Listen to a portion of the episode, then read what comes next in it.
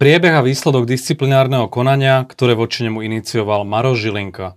Zasahovanie generálnej prokuratúry do politicky citlivých kaos, podanie obžaloby v prípade Vladimíra Pčolinského, trestné stíhanie Roberta Fica, Roberta Kaliňáka a Mareka Paru. Kto ďalší je na rane? Aj to sú témy dnešného rozhovoru so špeciálnym prokurátorom Danielom Lipšicom. Vítajte v štúdiu Postoj TV. Ďakujem za pozvanie. Najvyšší správny súd pred malou chvíľou rozhodol, že ste vinný, uh, udelil vám trest písomného pokarhania za to, že ste mali teda komentovať prípady, ktoré vám neprináležia. Ten trest mohol byť aj prísnejší, bol návrh 15% zrážky z platu v jednom mesiaci. Aká emocia teraz prevláda? Prekvapenie, sklamanie, hnev alebo možno aj spokojnosť, že ten trest je nižší? V princípe žiadna emocia. Ja som nemal nejaké zvlášť očakávanie, ako rozhodne, asi nikto z nás, najvyšší e, správny súd, bude potrebné sa pomerne rozsiahlo oboznámiť e, s jeho potom písomným vyhotovením e, rozhodnutia v, tej, v tejto veci. Stále si myslím, a to je proste môj názor, že som konal správne. V čase, v lete minulého roku, kedy kedy boli, ako aj sú aj dnes, pod obrovským tlakom a útokmi prokurátori, špeciálnej prokuratúry, mm-hmm. vyšetrovatelia NAKA. A keď sa ich vlastne nemal nikto kto zastať, tak som považoval za svoju povinnosť sa ich zastať. A urobil by som to znovu. Prečo sa ich nezastal Maro Žilinka? To je otázka na neho. Si ho musíte pozvať do relácie a sa ho opýtať. Neviem, ja, ja to nechcem komentovať ani, ani špekulovať o tom, uh, kvôli čomu. Uh, pán generálny prokurátor nás uh, označuje správne za jemu podriadených prokurátorov, aj keď teda špeciálna prokuratúra má určité nezávislejšie postavenie. Môj názor je, že podriadených prokurátorov, keď sú takýmto spôsobom napádaní a je na nich útočené ako na, na, na gestapákov a mesiarov, tak ja, ja, sa, ja sa v takomto prípade mojich podriadených zastávam. Pán generálny prokurátor má zrejme, zrejme iný názor na to a, a to ja nechcem verejne komentovať. No ale tým, že mlčí a nezastáva sa svojich podriadených, to môže v laickej verejnosti evokovať dojem, že kope za druhú stranu. To naozaj by som nechcel komentovať. Chcem povedať možno vo všeobecnosti, že, že aj zo strany špeciálnej prokuratúry my máme záujem mať korektný vzťah s vedením generálnej prokuratúry. My sme prvostupňová prokuratúra. My dozorujeme a pojednávame najzávažnejšie trestné kauzy v tejto krajine. Máme dosť toho, je toho strašne veľa v súčasnosti, máme stále podstav prokurátorov, takže každý jeden z nás má v tej svojej agende pomerne veľa e, závažných a náročných vecí. Čiže my nepotrebujeme ešte riešiť vzťahy s generálnou prokuratúrou. Um, pokiaľ by nás naozaj nechali, nechali pracovať. My pracovať proste budeme. A samozrejme, že následne v podaných obžalobách, a tie obžaloby proste podávame, veď to je jasné a vo veľmi e, rozumných časoch, rozhodnú súdy, či sme pripravené konanie viedli zákone, či je dosť dôkazov. E, zatiaľ sa zdá, že, že v tých veciach, ktoré sú už skončené, či na prvom stupni, alebo e, v rámci odvolacieho konania, to konanie bolo aj zákonné a bolo aj dosť dôkazov. E, viete, teraz sa e, veľa diskutuje, že, že bolo viacero rozhodnutí ústavného súdu, ktorými boli zrušené rozhodnutia, väzobné rozhodnutia Najvyššieho súdu. Len chcem k tomu povedať, že to, tie rozhodnutia sa týkajú väčšinou otázky e, neadekvátneho alebo príliš všeobecného zdôvodnenia dôvodu väzby, respektíve otázky zákonného súdcu žiadne rozhodnutie ústavného súdu. Ani jedno nekonštatuje nielenže manipuláciu trestného stíhania, ale nekonštatuje ani to, že by nebolo trestné stíhanie vedené dôvodne, že by bolo vedené arbitrárne. Ani jedno jediné rozhodnutie. Takže toľko by som k tomu povedal, lebo sa vytvára znovu taký nejaký narratív z tých rozhodnutí ústavného súdu. Ja chápem, že pre laickú verejnosť je ťažké teraz študovať 15 nálezov ústavného súdu, v čom, v čom bol problém a keď niekto vystupuje mediálne, že to je dôkaz o manipulácii, to je dôkaz o nevine. Že to skôr mať ako technickú procesnú vec. To sú technické veci. Poviem to na príklade obvineného Bodora čo je vec, ktorá je samozrejme stíhanie našej prokuratúry, už, je teda, už sú niektoré veci na súde. Tak tam bol problém, že sa podával návrh na predlženie väzby a zmenu dôvodov väzby. A bola otázka technická rozvrhu práce špecializovaného trestného súdu, či pri viacerých obvinených, čo má prednosť, vlastne ktorý súdca má príslušný byť konať o väzbe, keď je tam viacej obvinených v tejto procesnej kombinácii. A išlo o vlastne no, pár no, odsekov, úmysl, išlo vyslovene o technickú nuancy. vec a dokonca si nie som úplne istý, či tu, tu, tento detail rozvrhu práce ústavný súd správne vyhodnotil. Však rešpektujeme to, ale toto bol problém. To nebolo rozhodnutie Čiže o tom, že, že, názoru, že, že, že, že stíhanie je nedôvodné, alebo dokonca, že nie je dôvodná väzba. A ja chápem, že keď obhajcovia, obvinení, politici týmto potom argumentujú, že to je dôkaz nejakej manipulácie, tak možno ľudia nemajú šancu to nejako porovnať, reagovať, ale ešte raz hovorím, to je tá, tá základná téza, ani jedno rozhodnutie ústavného súdu nekonštatovalo ani manipuláciu stíhaní, ani absenciu dôvodnosti trestného stíhania. Skúste vysvetliť, laické verejnosti, že čo prekážalo Marošovi Žilinkovi v tomto konkrétnom disciplinárnom konaní a ktoré konkrétne výroky a aké veci sa to týkalo? Týkalo sa to trestného stíhania v lete minulého roku, kedy bolo vznesené obvinenie e, vo veci Petrov a spol a keďže tá vec bola v dozore e, krajskej prokuratúry, tak hlavná výhrada bola, že som sa vyjadroval k veci, ktorá nebola v dozore úradu špeciálnej prokuratúry, aj keď tá vec bezprostredne s e, dozorovanými vecami úradom špeciálnej prokuratúry súvisela. To nebola nejaká nesúvisiaca vec.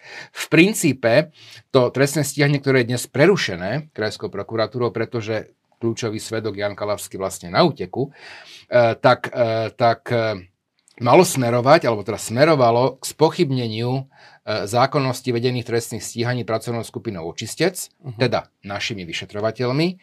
A keďže uh, uh, toto stíhanie vlastne sa tým pádom bezprostredne týkalo nami dozorovaných vecí a súviselo aj s tou škandalizáciou a, a, a útokmi na prokurátorov a vyšetrovateľov, že manipulujú stíhania, tak som považoval za potrebné sa ich zastať. Inými slovami, že manipulujú s týmito svetkami, ako je Petrov Zeman Demeter, že účelovo vypovedajú proti tzv. našim ľuďom. To bolo Lučanský Bodor a ďalší, celá tá skupina vlastne, kauze očistec. To tak? je ten základný narratív, však uh, už teda rok a pol sa v zásade nejakým spôsobom uh, verbalizuje v tom verejnom priestore, že uh, tu spolupracujúci obvinení, ktorí sú pejoratívne nazývaní kajúcnici, sú navádzaní, ako majú vypovedať.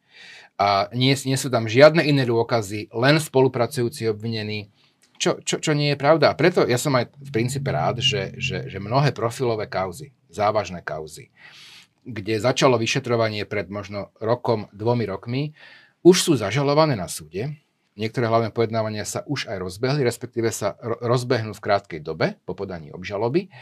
A preto hovorím, aby aj verejnosť prostredníctvom médií mohla vidieť, aká je dôkazná situácia. Lebo nechcem sa dotýkať obhajoby. Obhajoba má právo samozrejme hovoriť v princípe, čo chce. Môže obhajoba aj do médií hovoriť nepravdu, tam problém, tá, tam problém nie je, ale potom má, má verejnosť predstavu len z tvrdení obhajoby, že v princípe žiadne dôkazy neexistujú. V tým je vo veľk, s tým je vo veľkom kontraste rozhodovanie súdov, e, aj v tých veciach, ktoré už boli, či na prvom stupni, alebo pravoplatne ukončené.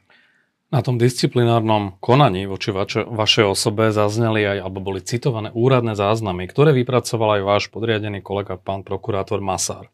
Z tých úradných záznamov vyplýva okrem iného aj to, že generálna prokuratúra ako keby bola v jednom balíku so Slovenskou informačnou službou, možno s inšpekciou a chránili politikov a oligarchov. Tam to bolo úplne explicitne napísané. Z čoho to pramení?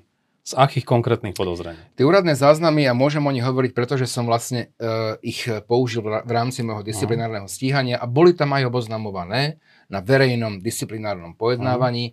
Sa, sa týkajú najmä, najmä uh, kauzy, kauzy Kalavský a kauzy Petrov. No kde... tam sa konštatuje, že bolo mimoriadne neštandardné konanie GP, takže v čom? Už to bolo zverejnené. E, tam išlo taký prípad, že, že obvinený Petrov, e, na neho bol vydaný zatýkač okresným súdom Bratislava 3 v trestnej veci, ktorá je v súčasnosti teda prerušená. To je takú, ktorej som sa ja vyjadroval. a následne bol zadržaný v našej závažnejšej trestnej veci. A otázka bola, čo má prednosť, či ten zatýkač, vydaný okresným súdom Bratislava 3, alebo zadržanie. trestnej veci, ktorú, ktorú, ktorú vyšetrovala inšpekcia, alebo zadržanie za závažnejší trestný čin. A tam prišlo k tej intervencii od strany generálnej prokuratúry, aby sme e, obvineného Petrova dali k dispozícii krajskej prokuratúre. Čo to znamená intervencia? Že to bol telefonát Maroša Žilinku? Z toho úradného záznamu vyplýva, že to bol telefonát môjmu vterajšiemu poverenému zástupcovi, doktorovi Kurucovi, ktorý ho následne tlmočil dozorujúcemu prokurátorovi, doktorovi Masárovi. A ten z toho vyhodnotil tento, eh, vyhotovil tento úradný záznam. Tam bol problém aj ten, že, že, že, že ten právny názor e, generálnej prokuratúry bol proste nesprávny. E, zatýkač nemá, pri konkurencii týchto zaisťovacích inštitútov neplatí, že zatýkač má vždy prednosť. Ani to tak nikdy nebolo. Ani by to nebolo logické. Ani to nemalo oporu v trestnom poriadku. A dokonca existuje z roku 2017 metodické usmernenie trestného odboru generálnej prokuratúry k tejto situácii, ktoré konštatuje, že samozrejme zatýkač nemôže mať a priornú prednosť pred zadržaním napríklad v oveľa závažnejšej trestnej veci. No Maro Žilinka a jeho zástupca Jozef Kandra sa mali vyjadriť v tých telefonátoch vášmu zástupcovi, že máte vydať toho Petrova pod jurisdikciu, alebo ako to nazvať GP, inak bude prúser. Čo tým chceli povedať? To neviem. Ja by som naozaj sa uh, v, tomto, v tomto chcel zamerať čisto na tú oblasť vecnú. Ja, ja nechcem, ani mi to neprináleží nejako verejne špekulovať o, o, o zámeroch vedenia generálnej prokuratúry, čo za tým mohlo alebo nemohlo byť, to mi naozaj verejne neprináleží. Um, ja znovu to zopakujem, že zo strany uh, Úradu špeciálnej prokuratúry a, a jeho prokurátorov my máme enormný záujem na normálnych pracovných vzťahoch s vedením generálnej prokuratúry. Um, a, a, pokiaľ, a, pokiaľ, a to poviem aj druhú možnú vec, pokiaľ by sa nás vo veciach, e, kde, kde, kde je na nás uh, naozaj úplne bezprecedentným spôsobom útoč, útočené, generálna prokuratúra zastala, tak my sa nemusíme ani do médií vôbec vyjadrovať. Máme do svojej roboty. V dobrom to myslím, že, že, že ani ja, ani moji kolegovia by sme žiadne rozhovory neposkytovali, e, keby nám tento support tak povediac, e, e, nejakým spôsobom držala chrbát generálna prokuratúra. Keďže tomu tak nie je, a ja to len konštatujem, nikomu to nevyčítam, to je každého vlastné rozhodnutie, tak, tak musíme podľa mojej mienky na, ten, na tie masívne útoky a masívne spochybňovanie, ktoré manipulujú aj s verejnou mienkou, reagovať. Však zdržanlivo, vecne, ale reagovať. GP, keď sa dostal pod kontrolu Petrov, pod ich jurisdikciu, ale nekonala voči nemu hneď, tam sa konštatuje, že myslím, že mesiac to trvalo, kým sa začali robiť prvé úkony. Z toho automaticky vyplýva podozrenie, že ho chceli mať tak povediať pod kontrolou, aby nezačal vypovedať proti tým tzv. našim ľuďom. Ja, ja by som o tom nechcel verejne špekulovať naozaj. Proste ja sa držím faktov a, a ja v tomto aj akoby rešpektujem rozhodnutie disciplinárneho senátu, že, že, že určitá primeraná miera zdržanlivosti proste potrebná je a nikdy by som nešpekuloval nad rámec e, toho, čo, čo, čo vecne proste, čo, čo vecne mám, mám e, preverené. Dobre, ocitujem ešte z jedného úradného záznamu prokurátora Masára, ktorý hovorí, že z výpovede svetka Petrova vyplýva, že bol pri telefonáte Kálavský košť. A košť mal sa vyjadriť, že hovoril so Žilinkom a Žilinka mu prezrádzal informácie o priebehu trestného konania s tým, že Maro Žilinka sa mal vyjadriť Petrovovi niet pomoci, Mako na ňo veľa naložil. Ako keby tým Žilinka chcel povedať, že ja už vám v tejto veci nemôžem pomôcť, lebo tá situácia je stratená. Ale zároveň z toho vyplýva, že Maro Žilinka bol v kontakte s trestne stíhaným Petrom Koščom, ktorý je momentálne na úteku. No, e, tam by som znovu, sú veci, ktoré treba preveriť, samozrejme, ale, ale to sú veci, kde, kde nejaká tretia osoba hovorí o niekom ďalšom. Že počul, ale vy ste to alebo... použili No, to je v tom úradnom, obrane, to je v tom úradnom pýtam, zázname, ale, že prečo ste to ale ja by som bol ďaleko, to... ďaleko od toho, aby som ja tvrdil, že, že, že čo, a, akým spôsobom konal, nekonal generálny prokurátor, lebo toto je naozaj len, ako by som povedal, že dôkaz z druhej ruky. Viete, Ale že teraz, čo ste chceli teraz, tým predložením toho dôkazu povedať? To je tá otázka. Dať, dať uh, to moje vyjadrenie v lete 2021 do kontextu. Za akých okolností som to vyjadrenie urobil? To nebola štandardná situácia. To bola naozaj veľmi vypetá situácia, kedy, kedy existovala enormná snaha aj niektorých orgánov presadzovania práva, vrátane spravodajskej služby, uh, zabrzdiť alebo, alebo, alebo dokonca zastaviť uh, bežiace a rozbiehajúce sa trestné stíhania, smerujúce naozaj k vplyvným osobám, či štátu alebo podnikania. A Keby tie okolnosti neboli takéto mimoriadne, tak také vyjadrenie by som zrejme nedal. Ale, ale boli mimoriadne tie okolnosti a preto som považoval za svoju povinnosť sa, sa vyjadriť. Nemalo by sa aj v tomto prípade preveriť, či naozaj Maro Žilinka bol v kontakte s Koščom a normálnym, klasickým, štandardným spôsobom zistiť, aká, aká bola tá väzba a tak ďalej, lebo to je potenciálne závažná trestná každá, činnosť. Každá, každá vec sa musí samozrejme že preveriť, ale, ale musia to byť vierohodné dôkazy, Uh, poviem to na príklade. Tak uh, my sme boli kritizovaní, uh, že, že uh, nahrávka z nahrávky Zurian Imrece vyplýva nejaké podozrenie k ministrovi vnútra uh, Mikulcovi. Ale to bola tiež nahrávka, že ja som počul, že v minulosti, no treba o tom konať, samozrejme, určite to aj preverovať, ale to nie je dôkaz na vznesenie obvinenia. Keď uh, komunikujú dvaja ľudia a ten jeden hovorí, že niečo od ďalšej osoby počul o nejakej zase o, o niekom inom. Čiže treba to preverovať, ale zase netreba to brať ako úplne akože nespochybniteľný dôkaz. To nie je dôkaz o tom, že ja som priniesol úplatok tomu a tomu.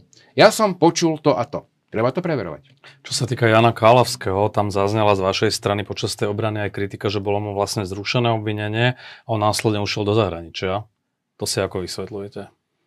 Uh, neviem, kedy do, zahranič- do zahraničia ušiel. Uh, ja som len tam spomenul tú vec, ktorá už je v našom dozore, čiže je v dozore Úradu špeciálnej prokuratúry. No ona bola tiež inak istý čas v dozore pôvodne, trestného odboru pôvodne, GP, čo pôvodne, bolo pomerne neštandardné. Pôvodne, ja som, ja som o tom aj hovoril na uh, výbore pre obranu a bezpečnosť, že keď on bol zadržaný, uh, okresný súd ho do väzby nevzal, to bola vec v tom čase, v tom čase, v dozore krajskej prokuratúry podali na vzatie do väzby, e, ktorý nebol na okresnom súde úspešný.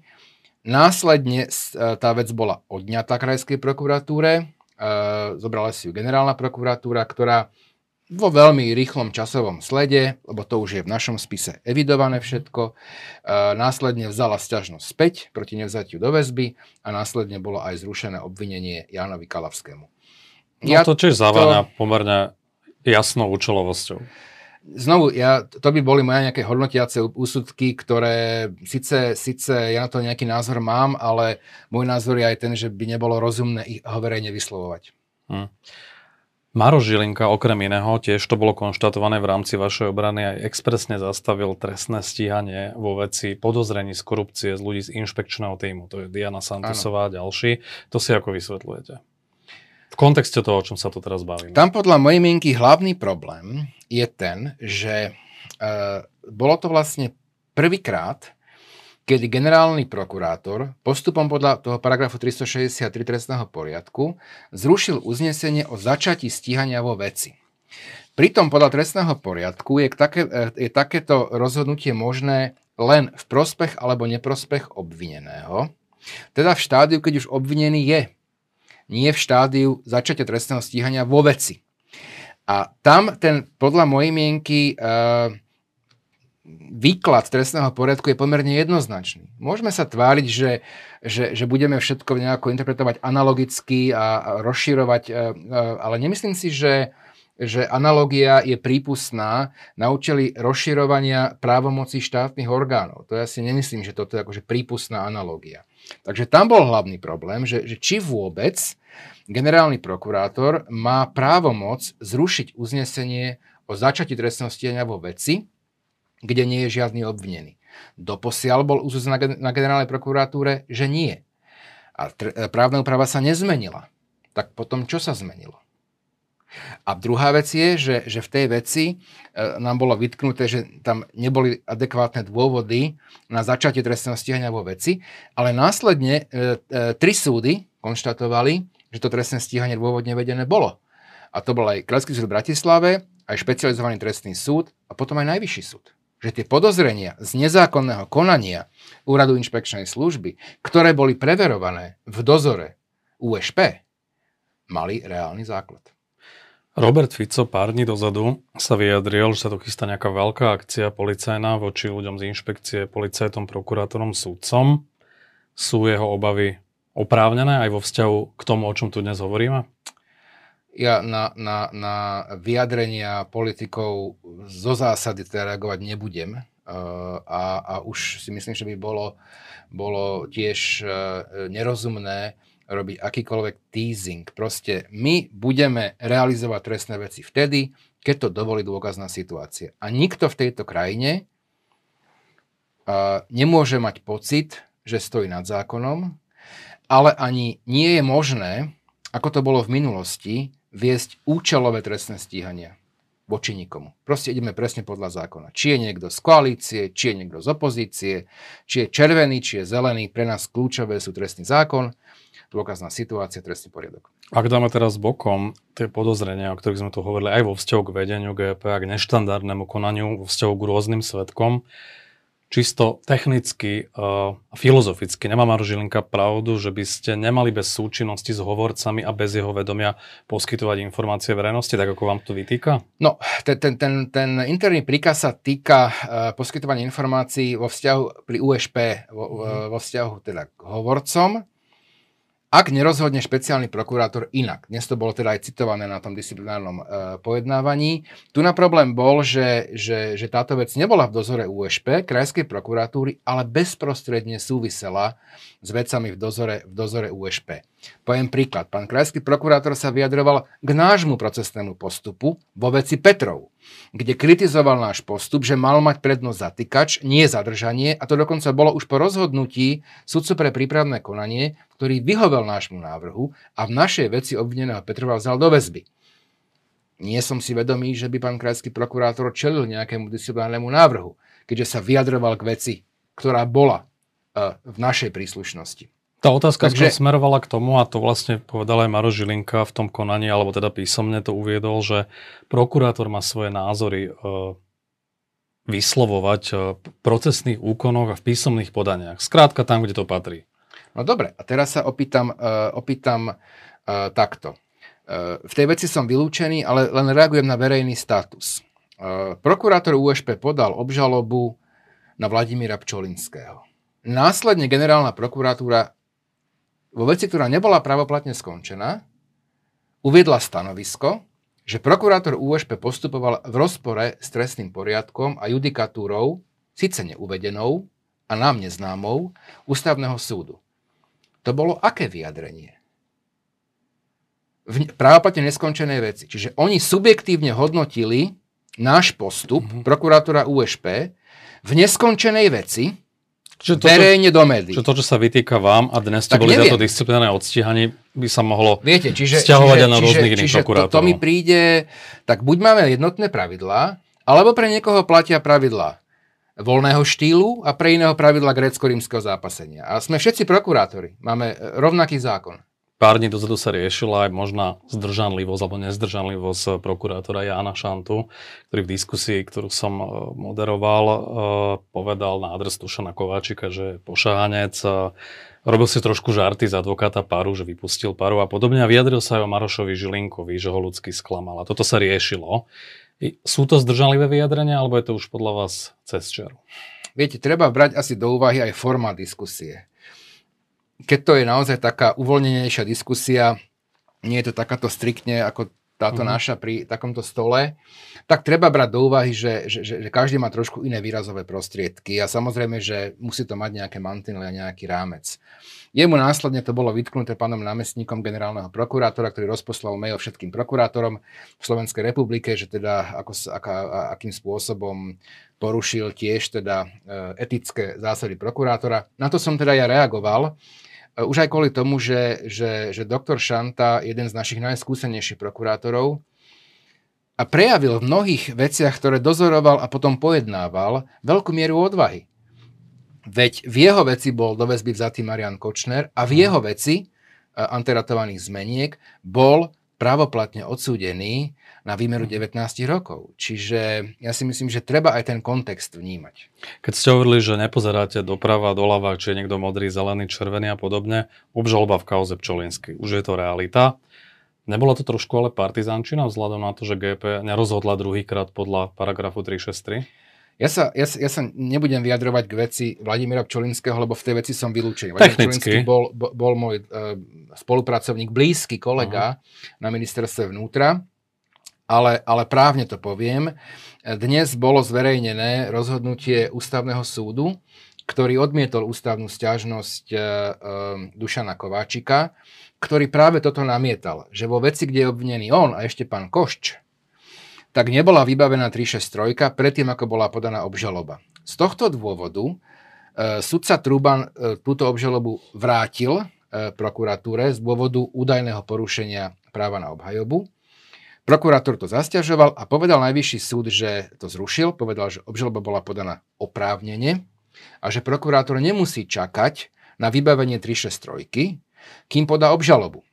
A dokonca povedal najvyšší súd pomerne jednoznačne a podľa mňa aj logicky, že príkaz generálneho prokurátora v tej časti, kde hovorí, že nie je možné podať obžalobu, kým nie je vybavená 363, je nezákonný, pretože zákon zakazuje nadriadenému prokurátorovi dať negatívny pokyn, vrátane pokynu nepodávať obžalobu. a toto je pokyn nehrozí... nepodávaj obžalobu, kým ti nepoviem, že ju podať môžeš. Čiže tam, tam tá zákonná úprava podľa mňa je jednoznačná. Pre nás samozrejme pri evidentnom rozpore zákona a interného príkazu je prioritný zákon. A e, toto rozhodnutie Najvyššieho súdu napadol pán Kováčik na ústavnom súde a ústavný súd sa v plnej miere stotožnil s rozhodnutím Najvyššieho súdu a tým pádom aj aproboval konanie prokurátora úradu špeciálnej prokuratúry. Čiže povedané laicky nehrozí žiadna obštrukcia?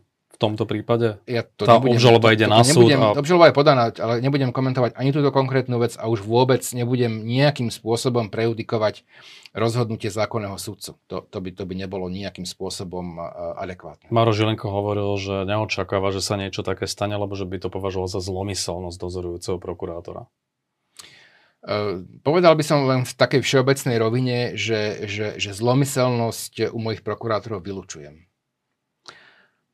Pár dní dozadu sa riešila väzba Roberta Kaliňáka, Mareka Paru, aj trestné stíhania a potenciálna väzba Roberta Fica. V prípade Roberta Kaliňáka, uh, on bol prepustený vlastne najvyšším súdom, tam vaši prokurátori špeciálnej prokuratúry vlastne dávali ten návrh na väzobné stíhanie, aj bol vzatý do väzby, následne ho najvyšší súd prepustil. Odviedli dobrú prácu vaši prokurátori, keď najvyšší súd Určite zrušil to áno, rozhodnutie? pretože najvyšší súd povedal, a to je to, to najkľúčovejšie podľa mojej mienky, Najvyšší súd povedal, že vo všetkých bodoch vzneseného obvinenia je trestné stíhanie dôvodné. To, že sa Najvyšší súd nezhodol so sudcom pre prípravné konanie na prvom stupni, ohľadne existencie dôvodov kolúznej väzby je, je druhá vec. A, a samozrejme, že čakáme na rozhodnutie Najvyššieho súdu. Určite bude pre nás e, inšpiratívne a dôležité, ale myslím si, že, že prokurátori, ktorí na, na, na veci Sumrak pracujú, sú, sú proste excelentní prokurátori. Ale vaši prokurátori v prípade Kaliňáka navrhovali tú kolúznu väzbu aj kvôli jeho verejným vyjadreniam. Stačí to na to, aby išiel niekto do väzby? Znovu, to už nechcem ja hodnotiť detailne kvôli tomu, že vo veci Sumrak, kde som poškodený, som tiež vylúčený. Takže nerad by som išiel do rozoberania e, konkrétnej veci. Prípad advokáta Paru je opačný. Tam špecializovaný trestný súd a špeciálna prokuratúra nenavrhovali jeho väzobné stíhanie. My sme navrhovali. E, tak to ale, nebol ale vzatý. súd tak, nám pardon. prvostupňový nevyhovel. A, hej. a, a potom v druhom konaní, ako najvyšší súd ho paradoxne dal do tej väzby. Čiže toto bolo skôr problém súdu, nie prokuratúry. Nie, my sme na, samozrejme návrh na zatiaľ väzby dali, inak by súdy nemohli vôbec konať o väzbe. A čím to vysvetľujete, že rozhodol vlastne opačne? Um, tiež tam zrejme, zrejme teda, teda bol, uh, bola rozdielnosť pohľadu na existenciu dôvodov kolúznej väzby, ale znovu to poviem. V obidvoch prípadoch aj sudca pre prípravné konanie špecializovaného trestného súdu, aj Senát Najvyššieho súdu, traja sudcovia Najvyššieho súdu, výslovne uviedli, že trestné stíhania v týchto veciach sú vedené absolútne dôvodne. Znovu poviem, samozrejme platí prezumcia neviny. Že netvrdím to ja, netvrdia to ani súdy, že tie osoby sú vinné v žiadnom prípade. Ale že to dôvodné podozrenie na základe konkrétnych dôkazov, vedúce k zneseniu obvinenia, na základe konkrétnej právnej kvalifikácie, že je absolútne v poriadku. A to je kľúčová vec.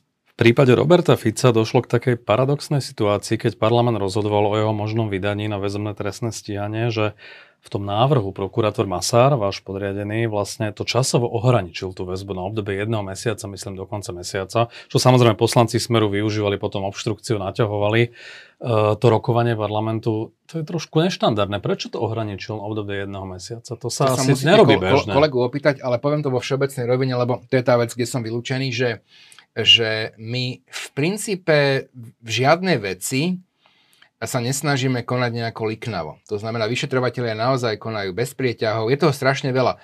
Ak som povedal, že na úrade špeciálnej prokuratúry máme podstav, máme toho veľmi veľa, možno, že ešte viac toho majú aj vyšetrovateľe Národnej kriminálnej agentúry, naozaj tam e, personálne by potrebovali výrazne, výrazne posilniť.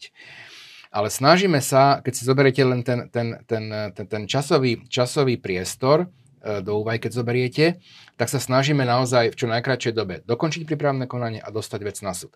Teraz sa vlastne prebieha odvolacie konanie vo veci môjho predchodcu, bývalého špeciálneho prokurátora.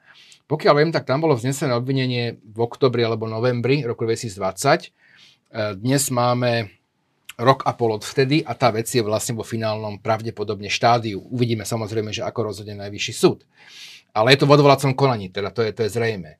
Takže aj z tohoto uh, kauzy dobytkár, očistec, mýtnik, Babylon, uh-huh. všetko je na súde. A samozrejme nové veci, uh, tak, tak uh, tie, tie sú vo vyšetrovaní a budú aj ďalšie.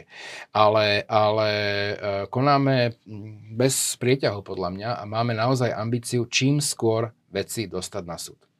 Čo sa týka Roberta Fica, keď už sme ho zmienili, on v posledných dňoch pritvrdzuje kritiku voči vaš, vašej osobe, naozaj, že používa veľmi expresívne výrazy. Ja len zacitujem z jeho posledného statusu. Matovičov, pes, lokaj, aparáčik, atrapa zákonnosti, spravodlivosti a charakteru. Prečo sa nebránite voči tomu? Právnou cestou. Uh, pretože uh, keby som sa voči tomu bránil, tak by som bol vo veciach, ktoré sa ho týkajú vylúčený. Proste my na to reagovať proste nemôžeme. Čo to robí účelovo, aby vás vyprovokoval? Uh, to nebudem komentovať, ale však on takýmto spôsobom možno menej expresívnym uh, napáda, Lebo on pripúšťal napáda, na chate, na chate že, to, že, že to už je príliš. Ale že ja sa nemôžem brániť, takže, tak to takže to bude využívať. To samozrejme tiež trošku svedčí o niekoho nastavení, keď vie, že na útoky, ktoré on vyvíja, sa ten dotyčný nemôže brániť z povahy veci. Ale to ja tiež nechcem akože jeho charakterové vlastnosti komentovať. Ale, ale e, ne, nebudem to proste robiť. My musíme v tomto byť e, zdržanliví, nereagovať na, na takéto útoky obvinených, e, podozrivých politikov, oligarchov. To sú veci, kde za normálneho stavu veci by asi mala reagovať generálna prokuratúra. Táto však z dôvodov, o ktorých ja nechcem verejne špekulovať, nerobí. A ja to rešpektujem. Jedna vec sú akože verbálne tvrdé výroky na vašu adresu, aj expresívnejšie. Čo človek, ktorý je ako že zvyknutý na tieto veci, tak to až tak neprekvapí. Iná vec je, keď hovorí, že justičnú skúšku aj bezpečnostnú previerku si získali podvodom. To už je akože oveľa vážnejšie tvrdenie, aj skutkové. Ani voči tomuto sa nebráni. No, lebo, lebo by som potom v tých veciach proste bol vylúčený. Že to je ten istý To boli aj? veci, ktoré, ktoré, ktoré sú evergreeny a už tu na tom priestore nejakú, nejakú dobu zaznievajú. Opakovane som od ich vysvetloval. Od, od pána Harabina, hej.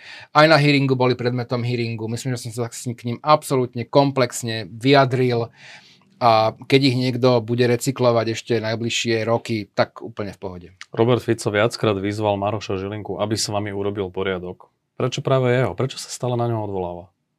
To nie je na mňa otázka. A na koho? No na pána generálneho prokurátora. A urobil s vami poriadok, keď máme dneska už potom disciplinárnom konaní? Um, No, ja som to povedal už aj po skončení e, konania, že berúc do úvahy e, situáciu, čas, okolností, e, za ktorých som svoj výrok povedal, alebo teda svoj názor povedal v lete minulého roku, že by som to urobil znovu. Um, že budete riskovať ja som znova povedal, ďalšie ja som, konania? Viete, áno, keď, keď, keď, keď, e, keď, e, keď tieto veci um, máme v stíhaní a potom na súde, veľa riskujeme. Vy ste sa pýtali na, na, na, na otázku, či je možné podať tri, e, obžalobu bez 363. No, kolega Šurek e, podával tú obžalobu veci Kováči Košč a pokiaľ by mu nedal zapravdu najvyšší súd a dnes už aj ústavný súd, tak si myslím, domnievam sa, že by bol tiež disciplinárne stíhaný. Čiže išiel do rizika. Ale kľúčové veci, dôležité veci, uh, ťažiskové veci, nos, nikdy, nikdy nie sú že bez rizika. No, či keď ideme mať, do rizika. Keď budete mať pocit, že znova generálna prokuratúra na neštandardne vstupuje spôsobom do rôznych vecí, kde cítite nie, nejakú kulehu alebo niečo podobné, tak znova sa vyjadrite verejne. Pre mňa je dôležité, aby, aby prokurátori špeciálnej prokuratúry, vyšetrovateľia NAKA mohli, mohli, mohli nerušene pracovať a sústrediť sa na svoju prácu. Na trestné veci, e, na úkony, na obžaloby, na pojednávania. A mojou úlohou z časti, lebo ja mám vlastné veci, je ich pred tými útokmi chrániť. To je moja základná úloha a, a, a to budem robiť. Po koľkých disciplinárnych konaniach a trestoch prichádza prokurátor o svoju funkciu? To nie je nejak určené. To nie je vôbec nejako zadefinované? Nie. Je samozrejme, že, že, že, že viaceré dis- disciplinárne konania zvyšujú závažnosť, hmm. závažnosť toho, toho, disciplinárneho, toho disciplinárneho priestupku, previnenia.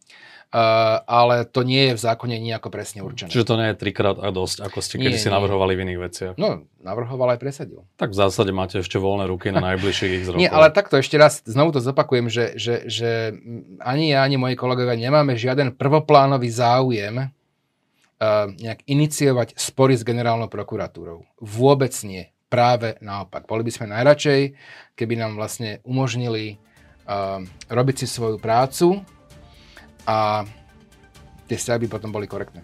Ďakujem za rozhovor. Ďakujem za pozvanie.